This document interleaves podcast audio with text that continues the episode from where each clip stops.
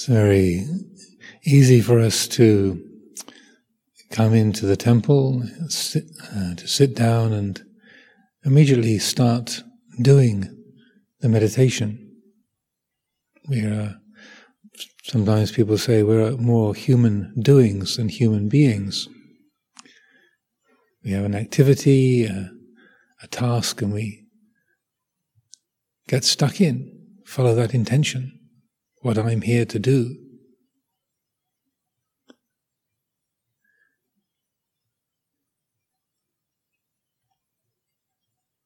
But we can easily get lost in that doingness, that focus upon something I'm supposed to be doing, I want to do.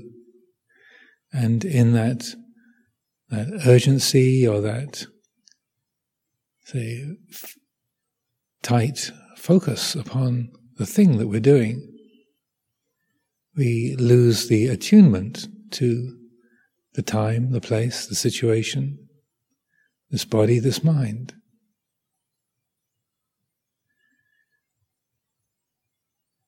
When we begin a, a formal period of meditation practice, like now,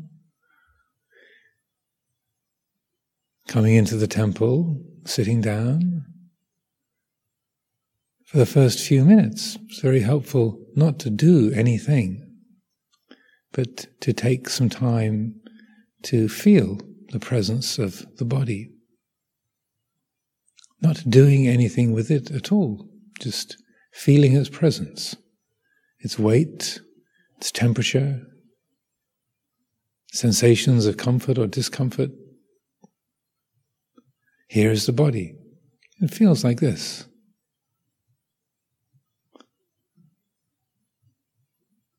Not praising, not criticizing, not commenting, just feeling, knowing, appreciating in this moment the body feels this way.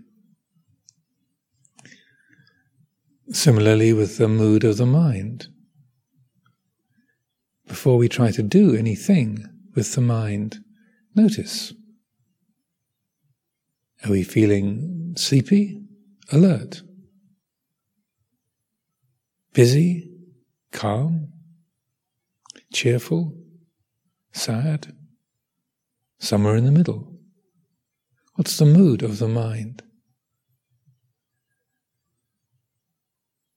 Or making a habit, developing a, a practice of checking in in this way, bringing the attention to this present moment experience, feeling it, knowing it.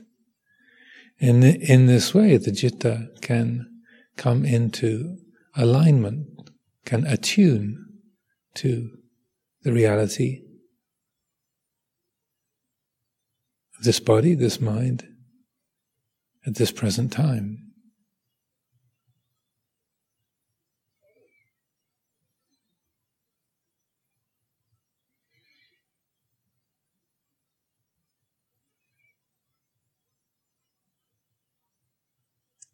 Uh, when we pick up the meditation, it's also very easy to get focused on the mental world.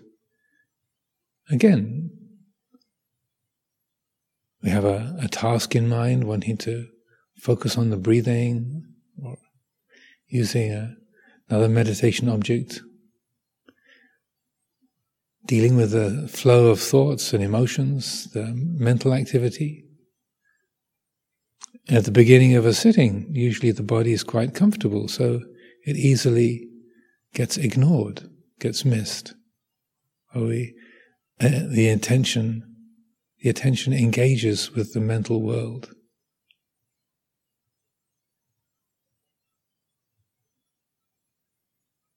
But it's very helpful to bring conscious, deliberate attention to the body to our physical posture, because the body and the mind affect each other directly, consistently.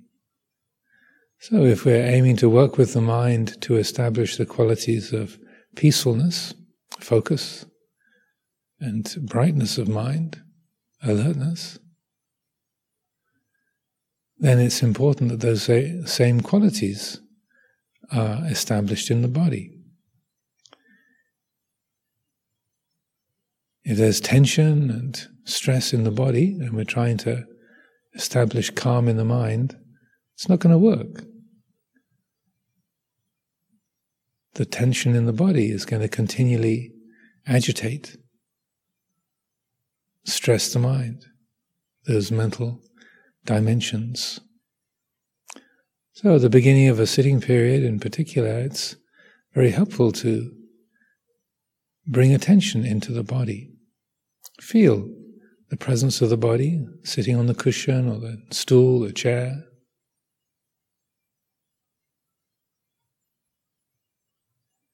To steadily sweep the attention. Take a few minutes to sweep the attention through the body, from the top of the head, through your face, your neck and shoulders, through your arms and hands, the, the trunk of the body, your chest, your stomach, abdomen, your hip joints, the pelvis, your legs, the thighs, the lower legs, all the way to our feet, our toes. Feeling the presence of the whole body. And then allowing that, that attention, that awareness of the body to then inform or to guide the body towards an upright posture. Let the power of awareness have its own effect. If we bring attention through the body and notice there's tension, tightness in our jaw or our shoulders, let the attention have its natural effect so that the shoulders relax, the jaw softens. If as we sweep the attention through the body, there's noticing that the, the back is slumped, bent over, then rather than there being a thought of, oh, I should sit up straight, I'm slumping over, just let the power of attention, awareness, have its own effect. Feeling the spine, knowing it. Seeing how it stretches. The body straightens. It adjusts itself, guided by the quality of awareness.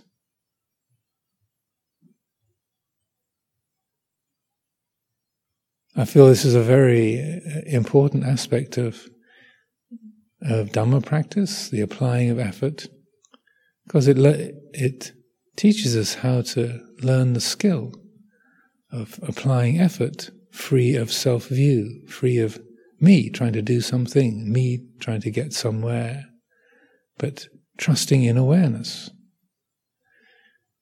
trusting the effect the balancing, integrating effect of awareness itself.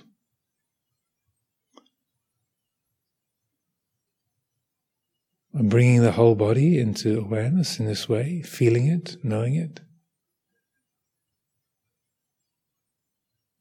Then that combination of both energy, the body sitting upright, alert, attentive, and yet relaxed, free of tension that balance can be established in a natural, straightforward, uncomplicated way.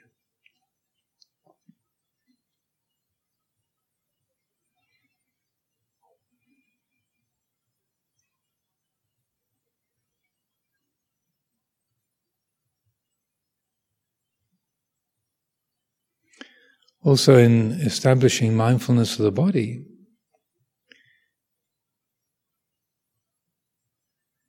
it's important and helpful that there's a kindness, there's a, a warm heartedness there, a loving kindness towards the body.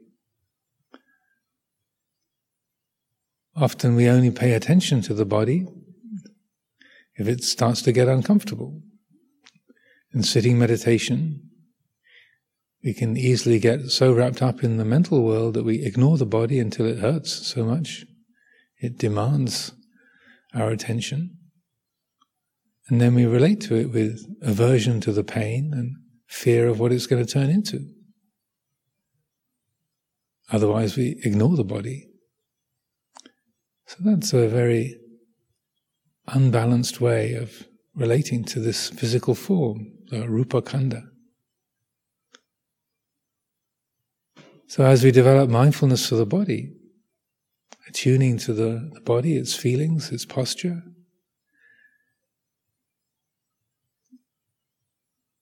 consciously generate an attitude of kindness, friendliness, acceptance towards the body.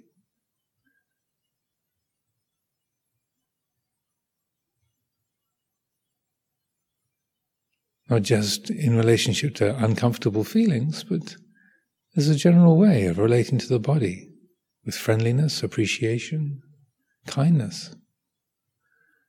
And see how the body responds. See what the, the natural result of that kindly attitude is. So we're not just relating to the body either by ignoring it or fearing, worrying about it, aversion to it, but there's a friendliness, an ease, which has its own beautiful natural result.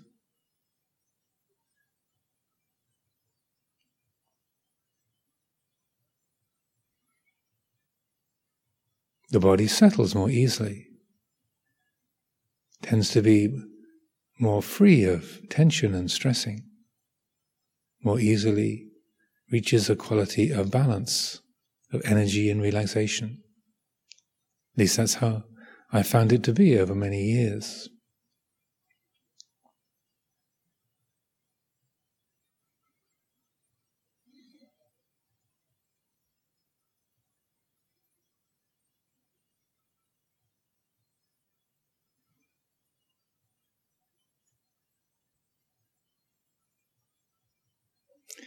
The Buddha also said the beginning of the collection of teachings about the unconditioned, the very first sutta in the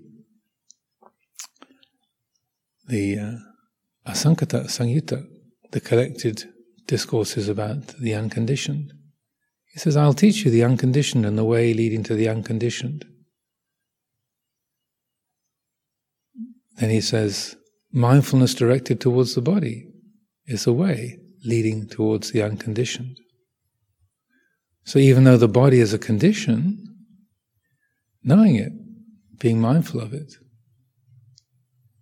can lead to the realization of the unconditioned, the unformed, the unborn, the unoriginated.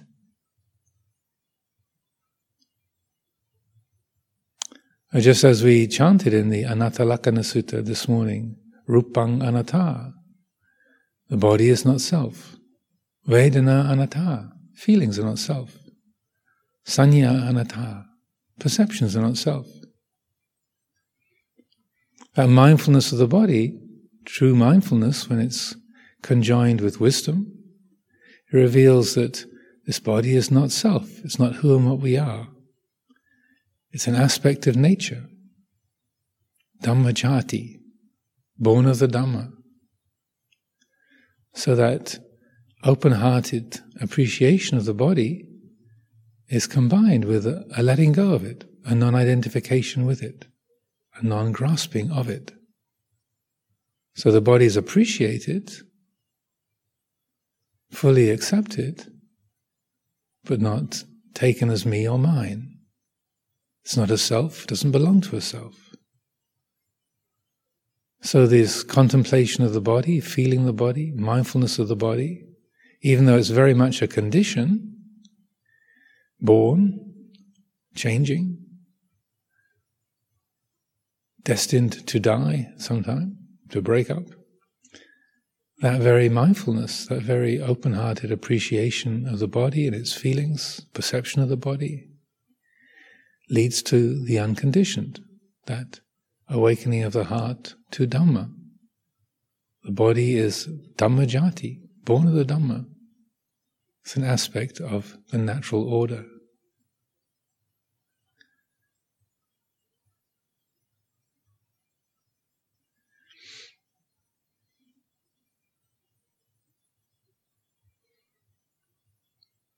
So, to our logical mind, this might seem mysterious. Focusing on the body, feeling it, knowing it, can seem like a, a tighter, closer attention. But if the practice is genuinely based upon awareness, then we can see how that works.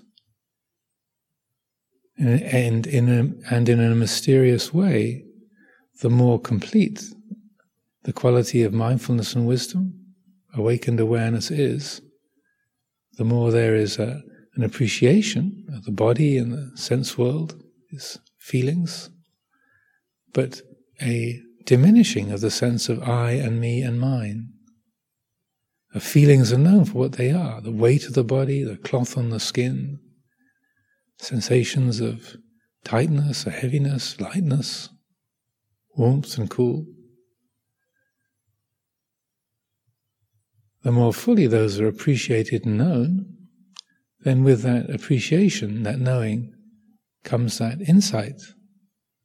Netang mama ne sohamasmin na me so me ata. This is not mine. This is not me. This is not what I am.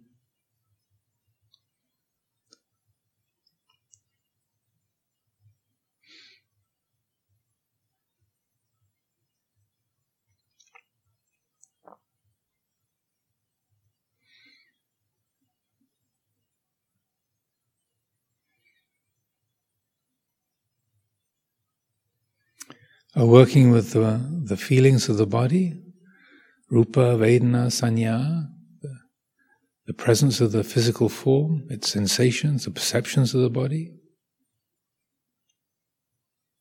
Developing this quality of attunement, open hearted acceptance, appreciation of the body and its feelings, perceptions of the body. With that as the basis, then bring the attention to the, the rhythm of the breathing, that particular cluster of physical sensations, the rhythm of the breath. And on that basis of attunement and non identification, then when effort is made to focus upon the breathing, use that as a, a reference point, then that very effort towards focusing, concentrating the mind, is similarly free of self view. It's not me doing mindfulness of the breathing, me trying to concentrate on my breath, but rather the attention, which is not self, choosing to focus upon the sensations of breathing, the sensations, those Vedana also, not self. And then experiencing the results of that focusing. The qualities of calmness, alertness, ease. And these too are not self.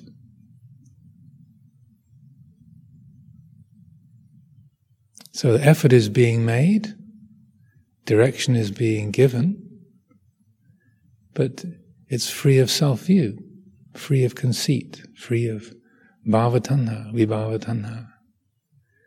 When effort is made in that way, then it leads directly to peacefulness, to wakefulness.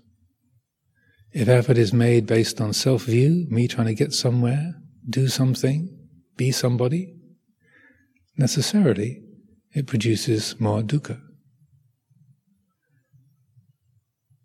So at the beginning of a retreat time like this, it's so helpful to get a feeling for how effort can be made free of self view, based on wisdom, mindfulness and wisdom, wakeful awareness.